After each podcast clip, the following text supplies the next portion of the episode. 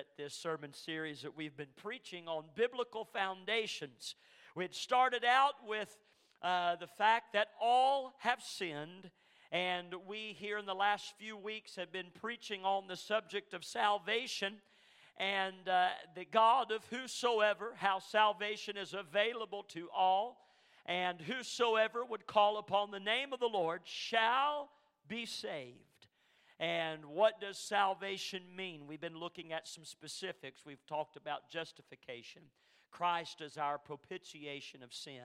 We've also talked uh, last Wednesday in regards to redemption. What does what do these things mean and what does it signify in our lives? And so we've been looking at these various things in regards to salvation. And so we are going tonight, we're going to transition here into another fundamental truth, another uh, biblical foundation, a doctrine of the scripture.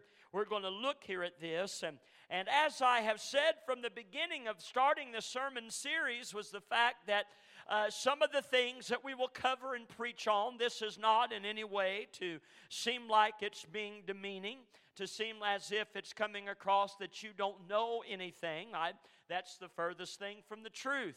Uh, however, we have been continuing to reiterate the fact uh, of the importance of not only knowing what we believe, but why we believe it. Especially in a time, it seems that confusion abounds uh, greater than it ever has before. Uh, we are inundated. You've heard me say over the course of these Wednesday nights, we are inundated in America. There's gospel all around us. And uh, as a result of that, uh, we have it on all kinds of platforms social media platforms, television, radio. We've got literature, we've got bookstores, we've got, I mean, it's just, it's everywhere here in America. Our ignorance of Scripture is not because we're lacking access to the gospel. It's all around us. However, it is uh, how that is being, excuse me, pursued, how it's being taught, uh, what we're listening to, who we're listening to, uh, these types of things. And we're finding as to where more and more uh, we are in a place and a position to where there's much compromise uh, that is going on, uh, a watering down of the truth of the gospel so that it fits uh, what we like. It fits the culture, it fits society and, and its thoughts and its opinions and things of that nature. And uh, so we are looking at these truths and we are going back. You've heard me say this, and I'll continue to say it. We're going back to the basics, we're going back to the Bible. And uh, we are looking on some things. And I hope and pray that as we get into the Word of God and we break the bread of life together, that there are some things that maybe you can walk away from saying, you know, I haven't quite heard it like that, or I, I didn't quite know that because there are some things, and some of the things that we're going to be looking at, uh, there are some things that we have garnered our understanding of it, not necessarily because we have heard teaching on it, but it has been derived, our opinions have been derived from other opinions. Our thoughts on certain things have been der- derived upon a consensus of things that people have said. And that's not necessarily wrong or bad as long as the consensus of people is telling the truth and as long as it lines up with what God says. As I was stating before, and I'll say again, is the fact that uh, you might say, well, Paul Paul told me this, or Granny said this, or Uncle so and so, or this one said this, and thank God we love them. Thank God for Mamaws and Papaws and Uncle so and so's and aunties and all of those things, but sometimes, in all of the best efforts, uh, they were led by opinions, or they were led by feeling, or they were led by, well, this is how it was, or whatever the case might be. And it may not, to your surprise, it may not always line up scripturally with what you have heard or what you have seen or what has been said. And so, therefore, we have been looking at this premise in the fact that we, as God's people, we will only be as spiritual as we are scriptural. Amen. And uh, you cannot be spiritual, you can act it, but you can't legitimately be spiritual unless the things of God's Word have been revealed into your life and it is being applied, that you're applying it and operating in that and living that as it brings us into the will of God, into God's purposes and plans, that our understanding and all of these things are affected, amen, by the Scripture. Uh, does anybody here still believe that God's Word is true? Amen. It's infallible. It is, Brother Eli, the final authority over everything. And uh, when we believe that, then, Brother Marvin, we're going to live it. We either believe all of it or we don't believe any of it. It says there's no in betweens.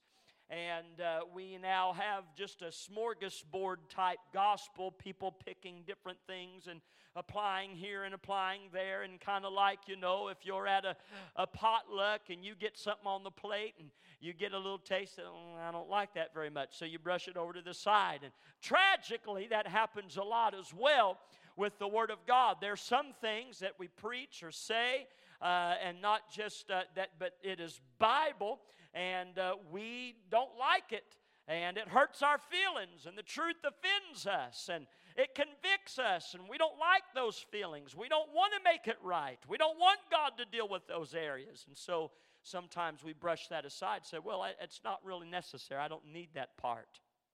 But church, we need all of all of His Word. Amen. We need all of it. And so we're going to transition as we have been spending time preaching on the subject of salvation. What does that mean? What does that look like? And please understand on these things that we're going to be going through, there's a lot of territory that we could cover. In so much, we could preach it from here till Jesus comes. But there's certain things that just kind of find a stopping point, and then we'll transition on.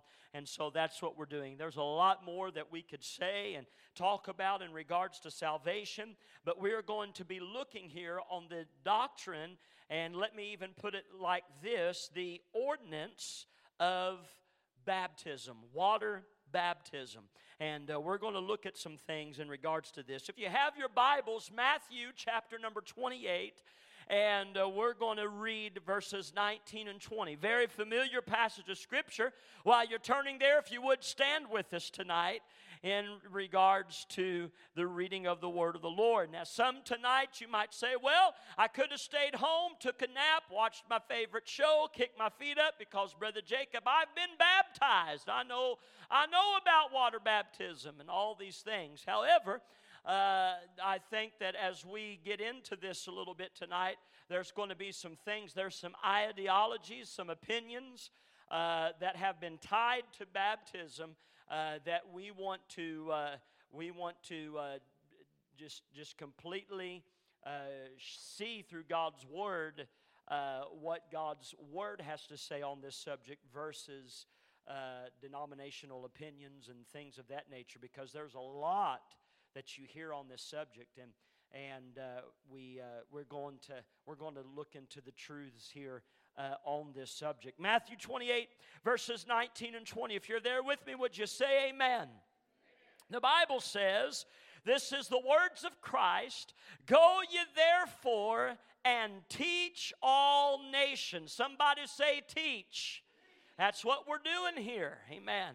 We're doing some teaching. Teach all nations. We're teaching them about Christ.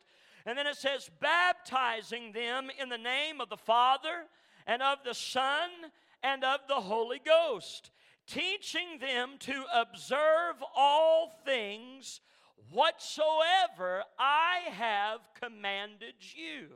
Now, I want you to notice that particular part. That's going to be very important as we go through this. To observe all things whatsoever I have commanded you. And lo, I am with you always, even unto the end of the world. Amen.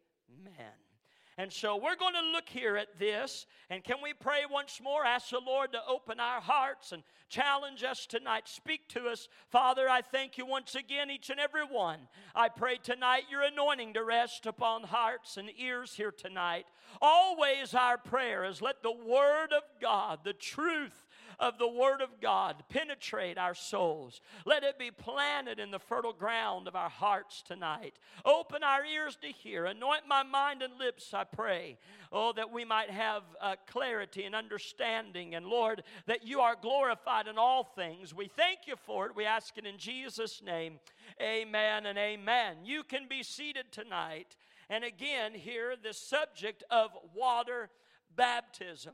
And uh, here this evening, I want you to understand from the very get go uh, that uh, I don't know if there are uh, some things that have been more divisive within the church uh, in regards to doctrine than the subject of salvation, water baptism, spirit baptism, communion, there are some of these things that uh, you got different people with different mindsets and different thoughts. And then there are all kinds of other branches and all kinds of other uh, uh, roads, if you will, that have been made and, and forged and things that have been taught and preached and said as if it was the truth.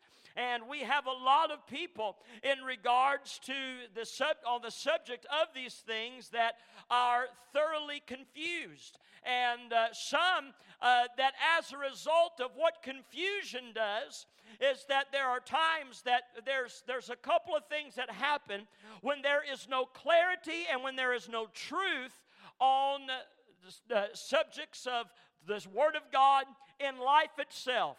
And let me explain what I'm saying is that when there is no truth, when there is no teaching, when there is no discipleship, when there is no uh, expounding upon the Word of God, then what happens is within the church, on something such as water baptism, and we can apply it to other things as well, but sticking with the topic here tonight, is what happens is, is number one, something that somebody uh, does not understand, they often fear it. When you don't understand something, you fear it. And, and so what happens is, is that there are people uh, who will not go further or obey the commands of God's word or pursue certain things in Christ, their relationship with Christ, things that are laid out in the word of God, they won't pursue certain things because they are afraid of it. And the reason that they are afraid of it is often because they do not understand it. All of us are like this, and it doesn't, if it's not on scriptural or biblical things, then a lot of times it is on other things in our life.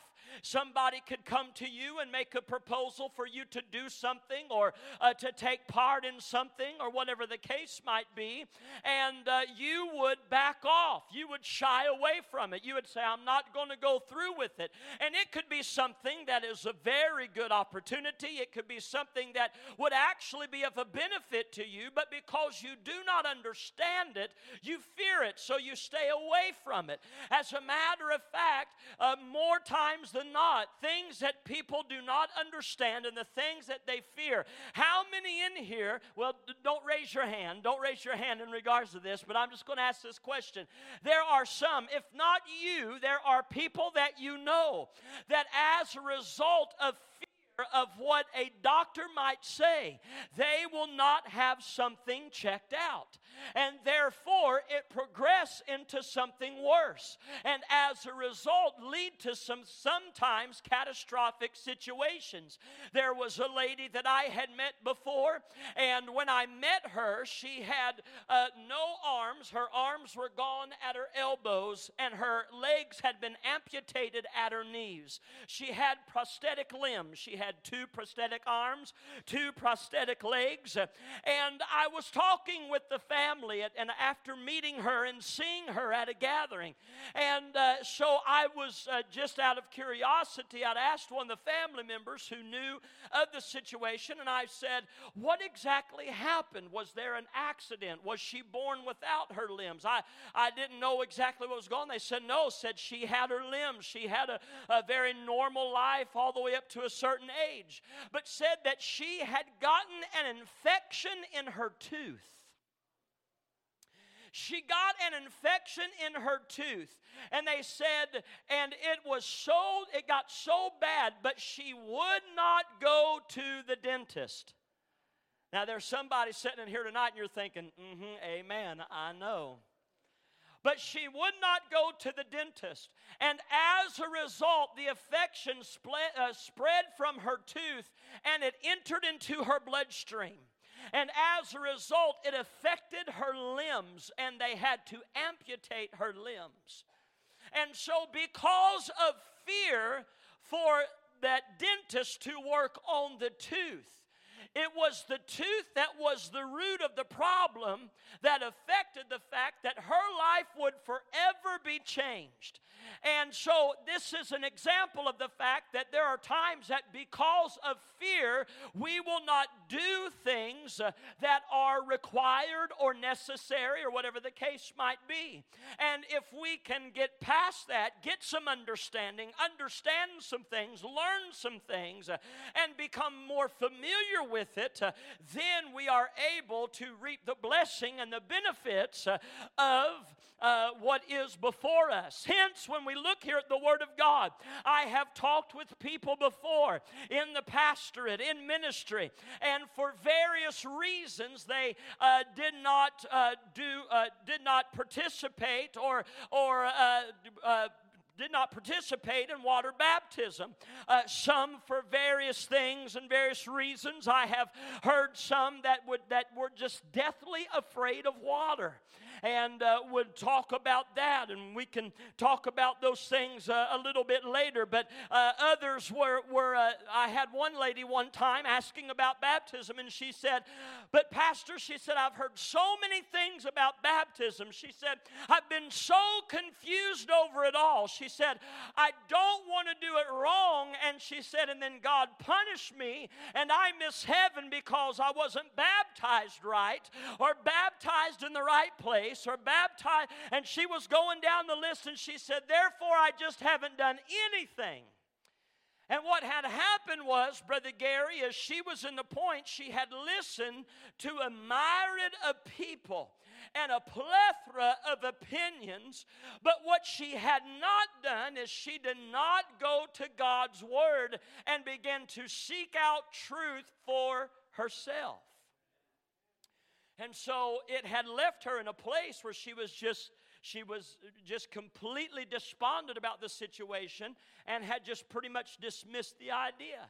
And so it was a matter of just going through and actually just breaking down, showing her scriptures, talking about it. And it wasn't very long. Oh, that that makes sense. I understand that and able to move forward. But here what I'm saying is is that there's a that we often fear the things uh, that we do not understand. Therefore, we need solid and sound teaching on such things.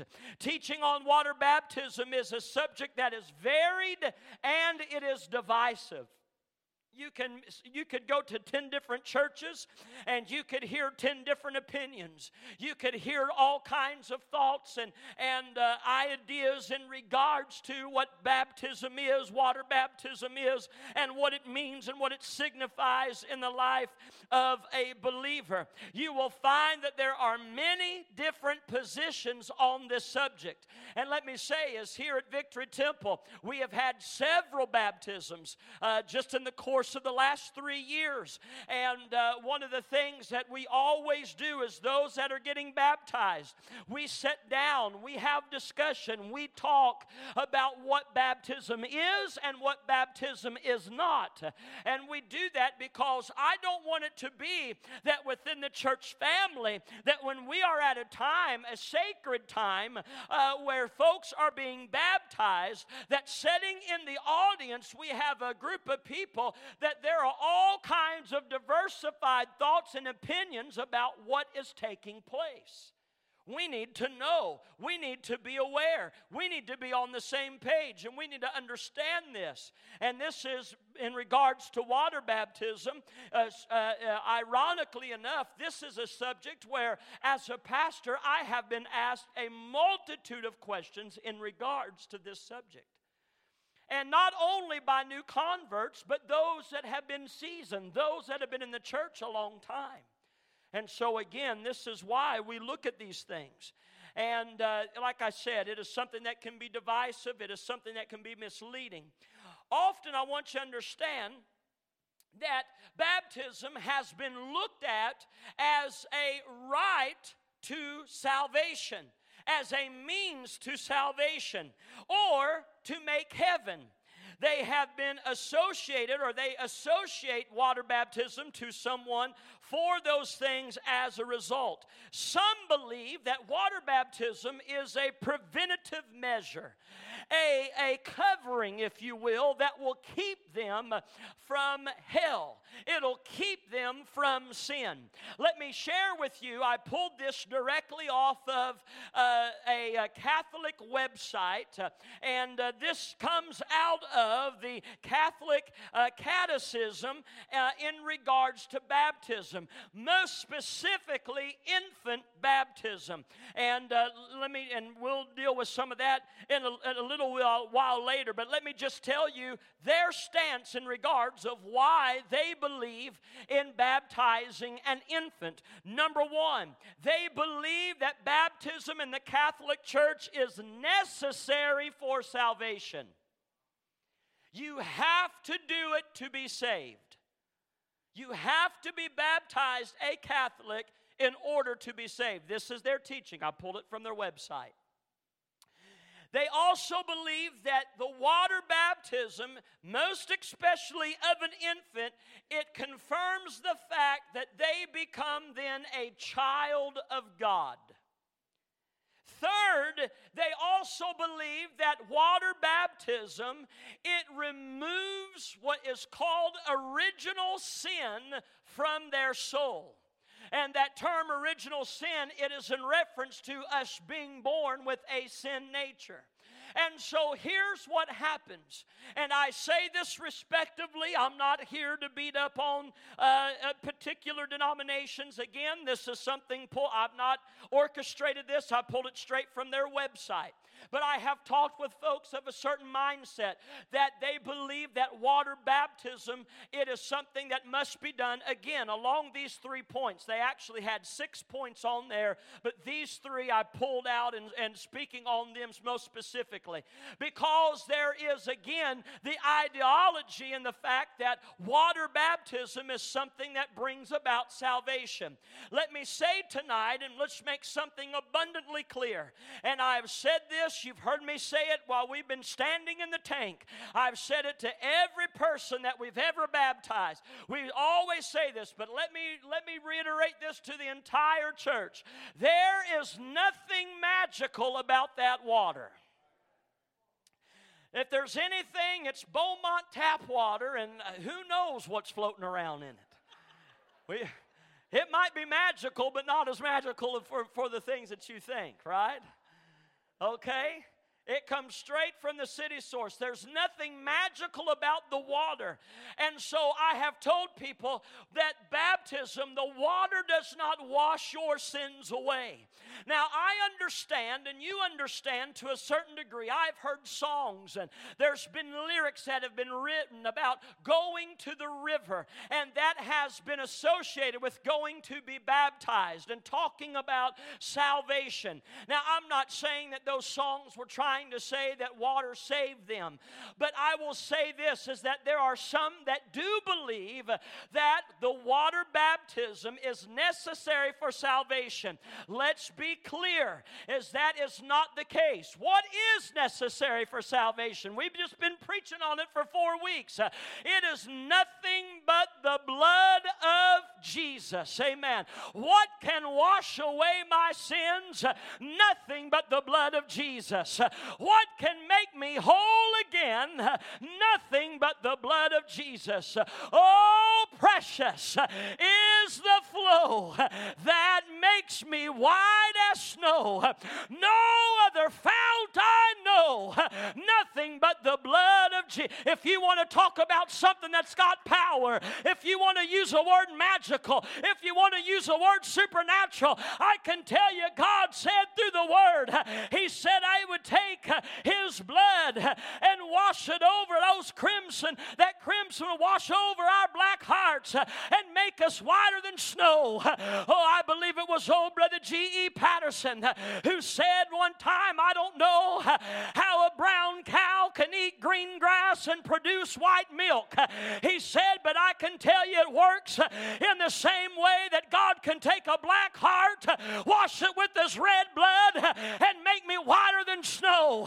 I'll tell you tonight, friends, there is only one way to be saved, and you must be born again, and it comes through the blood of Jesus. Let any other church say what they will. Let anybody else preach what they want because they will say it convincingly. Some of them say it with venom dripping out of their mouth.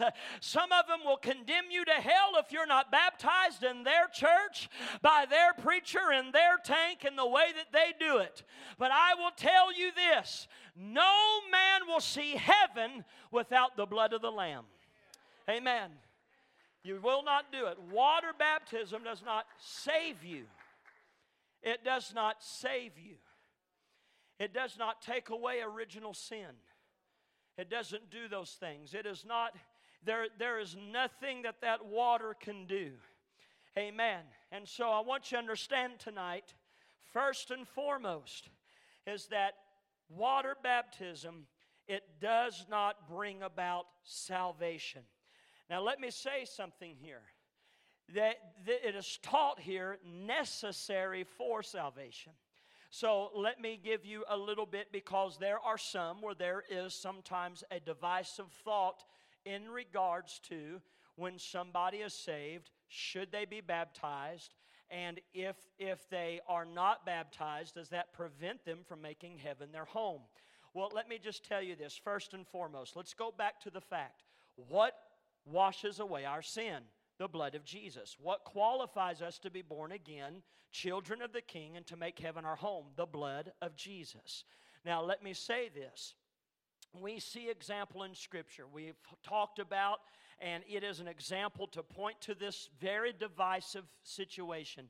And I say this because I have seen people who have been born again, but maybe they had received Christ on their deathbed and they did not have opportunity to be baptized. And I have some, seen somebody and, and uh, just just full of nonsense who would come in there and you know a family be rejoicing over the fact that they were born again and the first thing that somebody would have to say is well did they get baptized well, and, and they would start the whole thing, and that is such nonsense. It's ludicrous. Now, let me say this it is not necessity for heaven. We see that by way of the thief on the cross. He never had church membership, he never was baptized in water, none of these things. But Christ said to him, He said, This day you will be with me in paradise. We have prayed with folks, just in the example I've given you, on their deathbed. I do remember one gentleman as to where when he accepted Christ, Christ on his deathbed. I'm talking, Brother Chad, hours before he died. He said, Can we fill up the bathtub? We filled up the bathtub. Brother Torbert, we picked him up, carried him in there, set him in that bathtub. He wanted to be baptized with everything in him. He wanted to do that. And, and so we accommodated, we did that. But there's several, there's many people who have stepped into eternity and never had opportunity to do so. So again, let's be very clear on the facts is that that it does not qualify or disqualify somebody from eternity in heaven. It doesn't. Now, since we have that part settled, let me say this. What do we do? What should I do if I am a believer and I have opportunity to be baptized? You should get baptized. Okay? If you have opportunity to be baptized, you should be baptized. Well, Brother Jacob, but now you said it's not necessity. It's not necessity for salvation. Okay? But what we do is, when we look at this, I want you to understand is that this is a command of Christ. Okay? This is what we call, when we look at the Word of God, it is considered an ordinance. Okay? And we say that because I want you to understand is that in Matthew 28 and 19, when we look at our walk with God, we understand when we was preaching about all have sinned, we understand that sin is a direct result to disobedience. Sin, we can talk about all the things that are sinful. We can talk about actions and attitudes and all the different things and practices of humanity, humanity and all the things that we qualify as sin. But sin, at the root of it all, it is disobedience, it is rebellion against God. Okay? And so when we look at this, I want you to understand that when we look at the commands of Christ, when we take a look at what is the op- opposite of disobedience, it is obedience to his commands. Christ had said, or the Word of God tells us, that, that they would we would they would know that we are his because why? We keep his commandments. We keep his commandments. And so I want you to understand that an ordinance, by definition, it is a thing that is commanded or ordained. A commandment given by Christ for believers to follow. And so, therefore, if it is within the realm of opportunity, if you have the power to do so and to be a part of a baptism, then yes, be baptized. Take that opportunity because we're going to look at some of the things of what baptism is and what that represents. I want you to understand when we look at Matthew 28, we find Jesus said this go, teach, baptize. Go, teach, and baptize.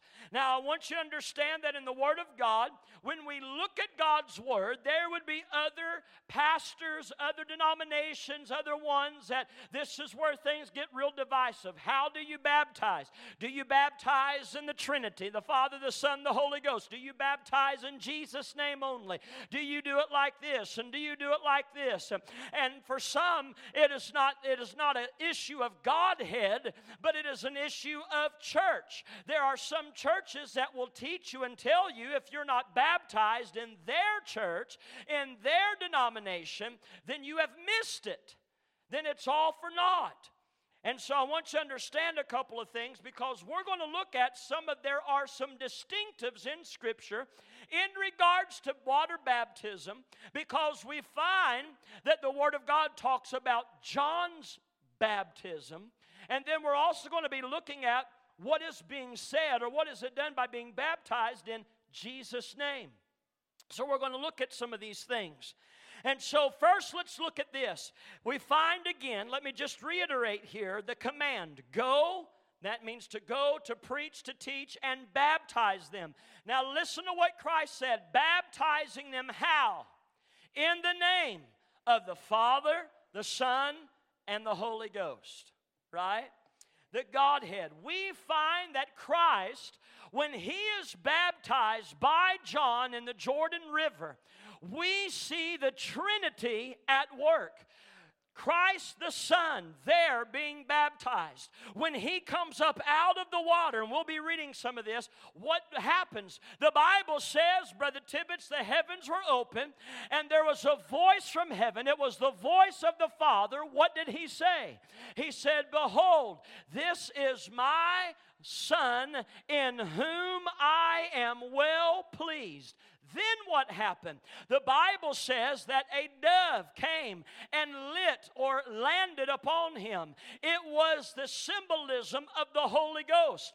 The Gospels tell us, Brother Marvin, that from that point, uh, being full of the Holy Ghost without measure, and then by being led by the Spirit of God, Christ went into the wilderness to be tempted of the devil. And so I want you to understand here is that in that moment of baptism, you remember that Christ told John, John argued with Jesus. I say argued, it was more of a statement because John is there baptizing those in the Jordan. He takes a look, and here comes Christ. What does John say? I believe that John had the same feeling then that he had when he was in the womb of his mother Elizabeth.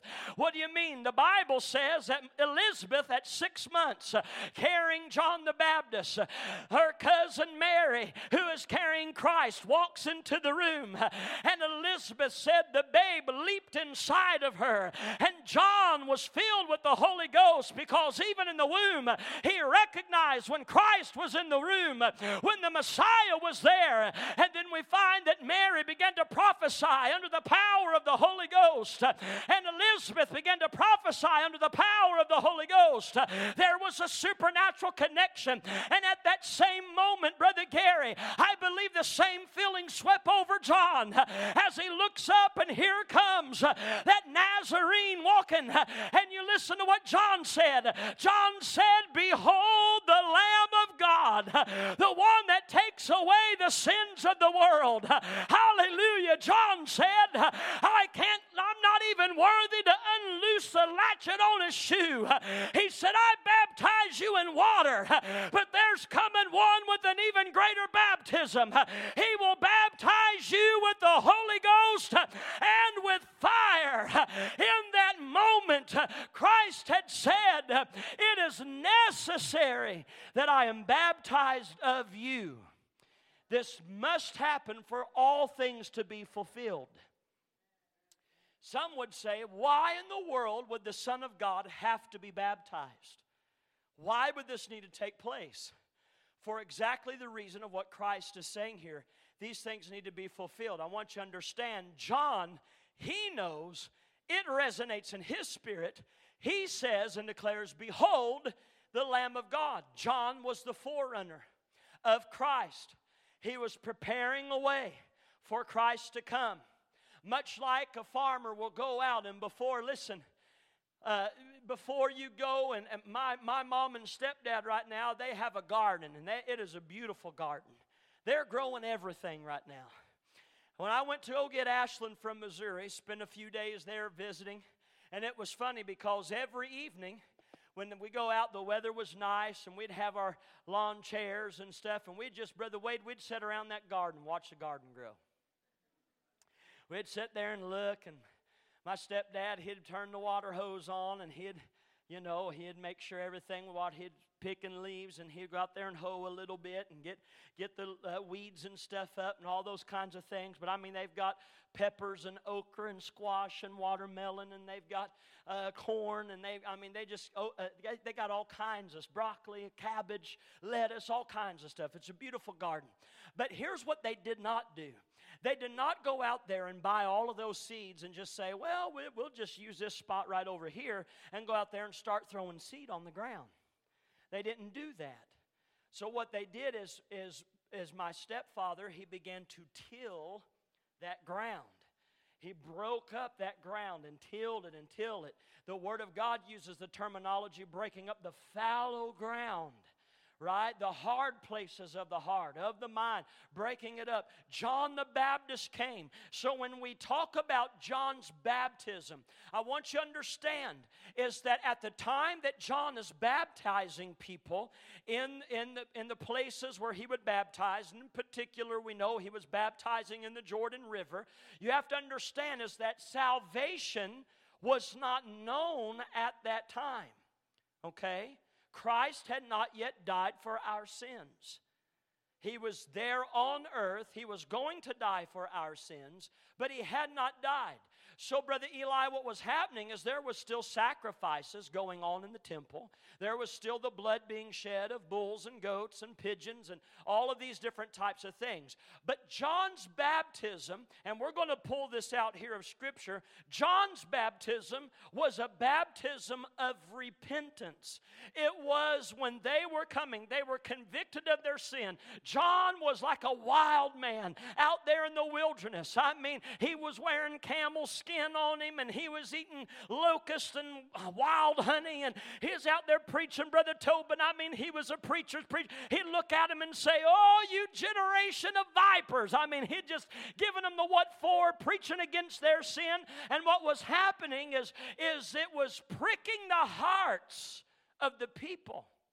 And so when they would be remorseful and repentive of their sins, then they would he would baptize them it was a sign that they were sorry that they were repentive.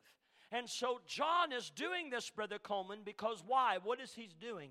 He's tilling the dirt. He is getting it all tilled up, the hardened hearts of men, and preparing the hearts of the people for Christ who would come. When he would declare, Behold the Lamb of God who takes away the sins of the world. That's why John said, He's greater than I. I can't do what he's going to do. Amen. You still awake tonight? Okay. I know we not this ain't shouted down material, but this is it's good. And so what happens here, listen, Mark 1, 4 through 5. If you're taking notes, you can jot these down. Mark 1, 4 through 5. John did baptize in the wilderness and preach the baptism of repentance for the remission of sins. And there went out unto him all the land of Judea and they of Jerusalem, and were all baptized of him in the river of Jordan, confessing their sins. Luke 3 and 3 says, And he came into all the country about Jordan, meaning the Jordan River, preaching the baptism of repentance for the remission of sins. Their hearts were getting to a place where that fallow ground was broken up. Repentance was at the door. Confession, recognizing that sin nature. What was he doing? He was getting hearts ready to receive of the word of life, which was Christ Jesus. So, when we look at this, I want you to understand that in Scripture, when you see this, there is a distinct difference in John's baptism and then Christ's command for baptism after he had ascended to the Father as he was ascending into heaven because he was now, Brother Hemphill, giving the disciples the descriptive of this is what you're going to do. Why? Why is it going to be done this way? Why go? Why teach? Why baptize? Because now it's not just repentance of sin, but it's deliverance of sin because Christ was the sacrifice once and for all.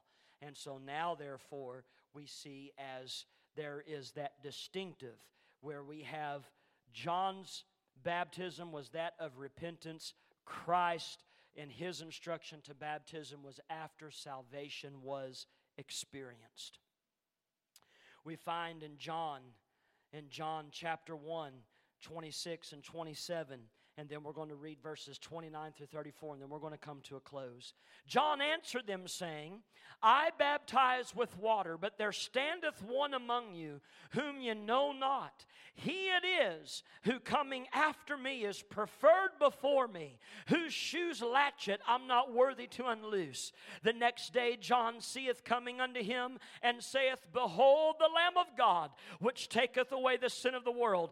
This is he of whom I said, After me cometh a man which is preferred before me, for he was before me, and I knew him not, but that he should be made manifest to Israel. Therefore am I come baptizing with water. And John bare record, saying, I saw the Spirit descending from heaven like a dove, and it abode upon him. And I knew him not, but he that sent me to baptize with water, the same said unto me, Upon upon whom thou shalt see the Spirit descending and remaining on him, the same is he which baptizeth with the Holy Ghost. And I saw and bear record that this is the Son of God. Again, this is why Christ this is one of the reasons why he went to be baptized, because here it was foretold. John said, The same one who sent me to preach. Who was that? That was God.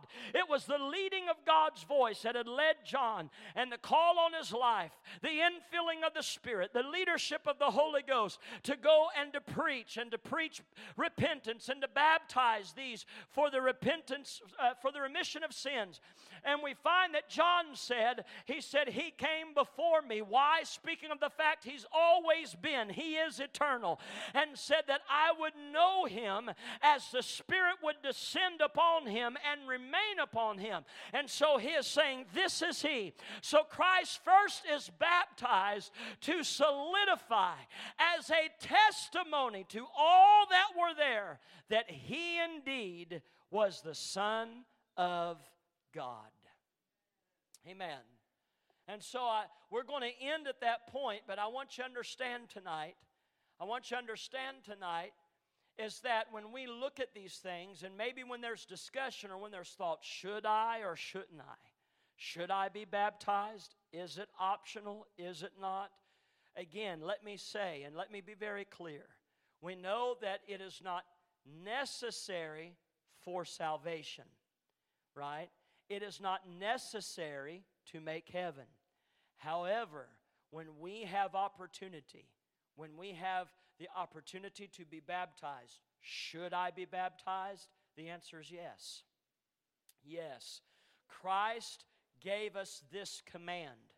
And as a command, it is an ordinance of Scripture. It is something to be followed. And so we do so to follow his example. When we move forward, we're going to be looking at what is symbolized through baptism. And uh, we're going to be looking at a couple other particulars in this. But I've, I want you to understand tonight is that because there are some, and I've heard this debate, and I've heard it said, well, uh, baptism isn't necessary because why, why, and I've heard people say, why would Christ need to be baptized? If he's the Son of God, why does he have to be baptized? But again, he was baptized for the example, for all things to be fulfilled. It confirmed the fact that he indeed was a Son of God. Those that were round about, when John said, This is him, this is the one. When those that were there that day on the Jordan and they saw that supernatural manifestation, heard the voice of heaven, saw that dove descend upon him, and, and the confirmation that was there, it was that thing. I want you to notice it was after that moment, it was after that moment, Brother Eli, when the public ministry of Christ began. Okay? It was after that moment when the public ministry of Christ began.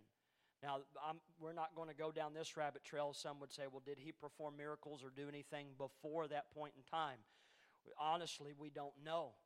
We don't know because Scripture doesn't record it, but it does record that after the fact, after being baptized, after the Spirit symbolically rests upon him, that he is then led by the Spirit to go into the wilderness to be tempted of the devil after fasting 40 days and 40 nights. After the devil flees from him, actually, the Word of God says that he leaves him alone for a certain amount of time. Eh, but then it is from them that Christ goes and begins to preach and to teach, and his ministry becomes very public. And so I want you to understand these things were confirmation. So if you ever wondered why, why did Christ, why was he baptized? These were the reasons why. This is why Christ said this must be fulfilled. It was confirmation of the fact, one of the confirmations that he was indeed the Son of God. Amen. Are you thankful tonight? Are you thankful tonight that Christ came to save? Are you glad tonight? Amen. Are you still thankful for the blood of Jesus? I know I am. And I'm so thankful tonight. I'm thankful for the opportunity. Baptism is a wonderful, a very meaningful, and an important moment in the life of a believer. And uh, we don't treat it lightly. We don't skate around. That's why, that's why, you know, one of the reasons we'll baptize someone at any point in time that they ask. But one of the reasons why we make it a special day when we do our celebration Sunday, it's just a, it's a very important time. And we want it to be something that the whole church family gets to be a part of and experience with those. And uh, anyway, it's just it's something that stays with you. And we're going to be looking at some other things, but I appreciate you tonight. And uh, is it okay? Can we just keep talking about the truth of God's word? Is that all right? Can we stand tonight all over this house? Can we stand tonight? And I'm just going to ask you tonight can we just lift our hands to heaven? And can we right now, would you just thank Him that He made a way so that we could be saved? Would you thank Him tonight that He's made a way, that He confirmed through the act of obedience of baptism, oh, that He had confirmed the fact that He indeed was the Son of God? Can we right now, won't you just thank Him that He has washed our sins away? Father, we give you praise and we give you glory tonight. I thank you for every heart, I thank you for every life. And Lord, I thank you that the blood of Jesus saves. Oh, that your precious blood washes our sin, it sanctifies, it redeems, it Lord, I'm thankful tonight that you had come so that we might have life. And Lord, we know tonight uh, salvation only comes through you and by you and by your precious blood. And Lord, I pray, let our hearts be tender, let our minds be open as we learn more of your word and as we long to be more like you, as we want to follow the commands of the word of God. Thank you for revealing yourself in this earth. Thank you, Lord. Oh, as you come, you come so that we might have life. You came and paid the price so that we might live, that our sins would be forgiven. And Lord, I pray that you would challenge our hearts. I pray let us remain sensitive and tender to your spirit. Expose your word. Reveal to us your truths. Help us that we walk in the light of your word. And Father, we're quick to give you thanks and praise. I pray keep your hand upon each and every one. Keep us as we go our separate ways. I pray, Lord, in the days ahead, Lord, those that are in different places and capacities, help us to be witnesses and examples of your love. Lord, let us be the church outside of the church. Lord, use us for your glory. Anoint us, empower us. I pray for your work. Oh, Lord, helping us to realize that the church is more than within inside of these walls and on a Sunday or Wednesday. But Lord, I pray, challenge hearts here tonight amongst families and co workers and those we are around that we are examples and testimonies of the love of God, the goodness of God. And we thank you for it. And we do ask all these things in Jesus' name. And the church that loves him would say, Amen and amen. God bless you. Thank you for being in the house of the Lord. Shake a hand, hug a neck tonight.